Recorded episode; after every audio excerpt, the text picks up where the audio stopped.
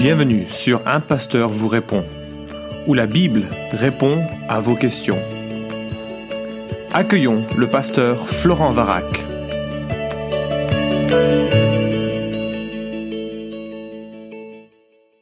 La question est posée, comment étudier profondément et simplement l'évangile de Matthieu?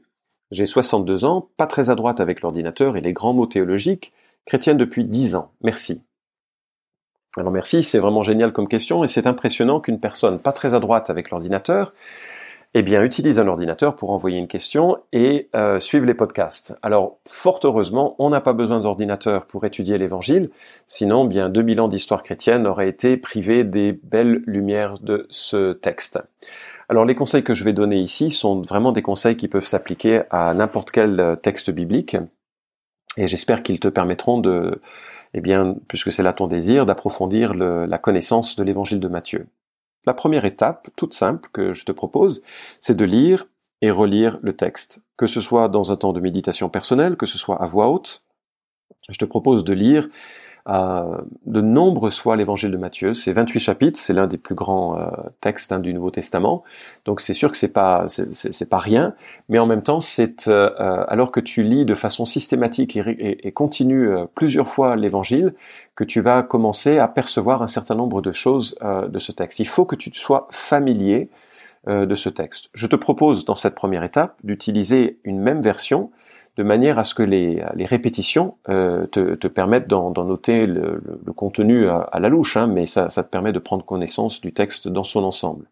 Tu pourras trouver sur des sites, alors je sais, euh, ce sera pas toujours évident, mais tu pourras trouver sur des sites des enregistrements de l'évangile. Et donc ça te permettra aussi d'écouter dans, ta version euh, l'évangile lu, et c'est une autre manière de s'imprégner, s'imbiber du texte. J'ai un collègue qui, chaque fois qu'il enseigne un texte de la Bible, un livre de la Bible, le lit au moins une centaine de fois. Donc ça te donne euh, une idée de ce qui t'attend. C'est une belle étape. Deuxième euh, étape, je te propose de choisir une autre version euh, et de la lire pour te laisser surprendre par les différences que tu trouveras ici et là. Et donc d'utiliser une version sensiblement différente. Si tu lis dans la seconde 21, ben, je te propose de passer à la Bible du Semeur, par exemple, ou à Parole de vie, ou bien à la Bible en français courant. À l'inverse, si tu utilises déjà la semeur, je te propose de passer à Darby ou bien à la colombe. Et euh, dans la lecture, tu vas trouver qu'il y a des, différences qui vont te, surprendre et ça te donnera envie de creuser, puis ça t'ouvrira euh, l'esprit sur euh, différentes interprétations déjà possibles orientées par la traduction. Je te rassure, ce sera pas majeur, mais ça te, ça va susciter une curiosité qui est toujours saine quand on étudie la Bible. Troisièmement, réalise un plan attribue un titre et un résumé de chaque chapitre ou de chaque groupe de chapitres. Alors bien entendu, un, plan ne sera jamais parfait, mais il te permet de, de voir les grandes idées du texte et de voir euh, comment elles s'enchaînent, comment les idées s'enchaînent dans, le texte. Alors je t'encourage à rédiger un plan qui te soit personnel en évitant de consulter les plans qui te sont proposés dans les euh, bibles parce que c'est le plan des éditeurs euh, et souvent ils sont d'ailleurs très très peu descriptifs juste juste des titres, mais il vaut mieux que ce soit les tiens parce que ça te permettra de, ben, de lutter avec le contenu du, du texte de, façon plus, euh, plus personnelle, et c'est comme ça que l'on progresse, c'est comme ça que l'on apprend. N'essaye pas à réaliser le plan parfait, il n'existe pas, hein, mais euh, juste ton plan, celui qui euh, que, que, tu vois, que tu tires des Écritures. Alors par exemple sur l'Évangile de Matthieu, il y a une des structures euh, majeures qui vient tout de suite à l'esprit, c'est que il y a cinq grands discours. Donc l'Évangile s'articule autour de cinq grands discours de euh, Jésus. Je t'en dis pas plus, à toi de faire le, travail qui, qui suit. Quatrièmement, tu peux relire en soulignant selon un code de couleur. Je l'ai déjà évoqué dans un podcast précédent. Mais je trouve que le surlignement euh, en utilisant des, euh, euh, crayons paraffinés, parce que ça n'abîme pas le, papier très fin de l'écriture, ça nous oblige à, réfléchir à ce que ces phrases veulent dire, et parfois des bouts de phrases, et, et, ça nous permet donc de rentrer plus directement dans la connaissance de, de ce texte. Par exemple, tout ce que tu apprends sur Dieu, eh bien, tu le mets en bleu, tout ce que tu apprends sur le salut en rouge, les exemples à suivre en vert, les mauvais exemples en marron, sur l'espérance et le ciel en jaune, sur le jugement en orange, tu peux mettre les anges en rose ou en noir. Le but c'est de forcer ton attention sur le sens de ce que tu lis. Et au départ, ça te semblera vraiment difficile parce que euh, on n'a pas l'habitude de réfléchir en termes de catégories quand on lit, mais tu remarqueras qu'au bout d'une semaine ou quinze jours, si au début tu n'arrivais qu'à faire un demi-chapitre euh, ou une dizaine de phrases euh, en une demi-heure, euh, tu verras que tu liras en surlignant tellement ça sera devenu une seconde nature. Et tu vas vraiment progresser dans ta foi, parce que la, foi vient de ce que l'on entend, et ce que l'on entend vient de la parole de Christ. Et plus on comprend cette parole, plus on va grandir dans, notre foi et notre appréhension de Dieu. cinquième étape, relis encore, mais cette fois-ci en, lisant les citations de l'Ancien Testament dans l'Ancien Testament. Note ou essaye de noter pourquoi Matthieu utilise ces textes, quels sont les liens. Alors attention, c'est parfois vraiment compliqué et tu ne trouveras pas toujours le pourquoi de toi-même et les réponses ne sont pas évidentes même pour les théologiens les plus expérimentés. Donc euh, n'en fais pas une maladie en quelque sorte si jamais tu n'arrives pas à comprendre euh, la raison euh, de, ces citations. Sache également que Matthieu n'utilise pas de la même manière euh, les citations de l'Ancien Testament. Parfois, il cite, et c'est littéral, l'import qu'il fait de l'Ancien Testament sur le Nouveau. Parfois, c'est beaucoup plus conceptuel.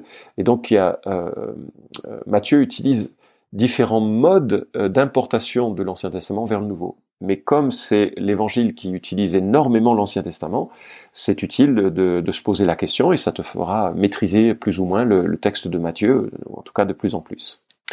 Sixième étape, choisis un passage plus court, et ça tu peux le faire régulièrement, hein, euh, si tu peux te, si tu donnes pour ambition, par exemple, pendant trois mois ou pendant euh, six mois, d'étudier l'évangile de Matthieu. C'est certainement un exercice très profitable. Choisis un passage plus court, un quart de chapitre, un demi de chapitre, et utilise la méthode COCA, euh, c'est facile à retenir, contexte, observation, compréhension, application, en faisant chaque fois une liste de remarques sur chacun de ces éléments. Alors, le contexte, c'est la septième étape, c'est quoi? Bah, Regarde ce qui précède et qui éclaire ton, texte. Mais ne fais pas simplement que de le regarder, décris sur un papier, sur un cahier, euh, le lien entre les deux tiens, Jésus parle de cela ou réalise ce miracle parce que justement, ou donne cette parabole, parce que justement, dans ce qui précède, nous trouvons, trois petits points, et tu le, décris. Cet exercice de, réflexion va te permettre de voir comment la Bible euh, enfin, comment le récit s'imbrique, euh, comment les pièces du puzzle s'imbriquent les, les uns vis-à-vis des autres. Euh, contexte, ensuite observation. Prends le temps de noter par écrit, c'est la huitième étape, hein, euh, tout ce que tu vois dans ce texte, les personnages, les émotions, euh, les lieux, les événements, enfin, note un ensemble d'observations qui, qui, te permettent d'approfondir de, le, le, texte en lui-même. Euh, neuvième étape, l'étape de la compréhension, prends tout ce que tu as trouvé et puis résume-le, euh, ce texte, en quelque chose qui sera de 1 à 3 phrases. Résume le texte et, et, et permet de, de, qui te, cela te permettra de vérifier la compréhension que tu en as. C'est de synthétiser ce que tu viens de lire, ce texte, qu'est-ce qu'il t'apporte, qu'est-ce qu'il apporte. Et enfin, dixième étape, l'application. Il faut noter euh, ce que ce texte doit changer dans la vie, comment se l'appliquer à soi-même, comment euh, on l'évoquerait ou on l'enseignerait à, d'autres. Quelles sont les applications que l'on tire de ce texte? Voilà, tu vois, je n'ai, euh, ce que je te propose ici n'est quasiment que la Bible par la Bible, et c'est véritablement la meilleure manière d'aborder le, texte biblique.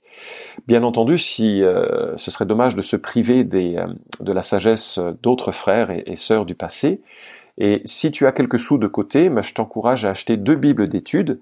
Je te recommande d'acheter la Bible Summer, avec note d'études et la Bible MacArthur avec note d'études, parce que euh, chacun forme euh, des mini-commentaires avec euh, des, introductions qui contiennent des plans de, livres, et puis tu as des commentaires de chaque passage.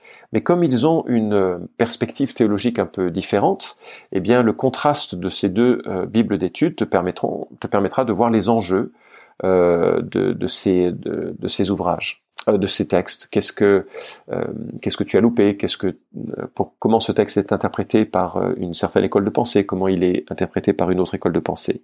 Tu verras que c'est pas majeur comme différence, mais c'est de l'ordre des nuances, mais ça fait toute la richesse de quand on essaye d'approfondir le texte de l'écriture.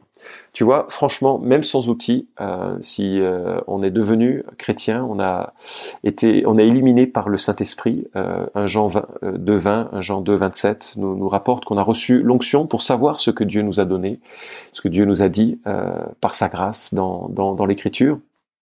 Et donc tu peux grandir, tu peux connaître ce texte biblique et par là même aimer davantage celui qui l'a inspiré et chercher à, le suivre euh, davantage. Bon courage Merci d'avoir écouté cet épisode d'un pasteur vous répond. Posez vos questions en nous envoyant un email à question@toutpoursagloire.com. Retrouvez cet épisode et tous les précédents sur notre site toutpoursagloire.com.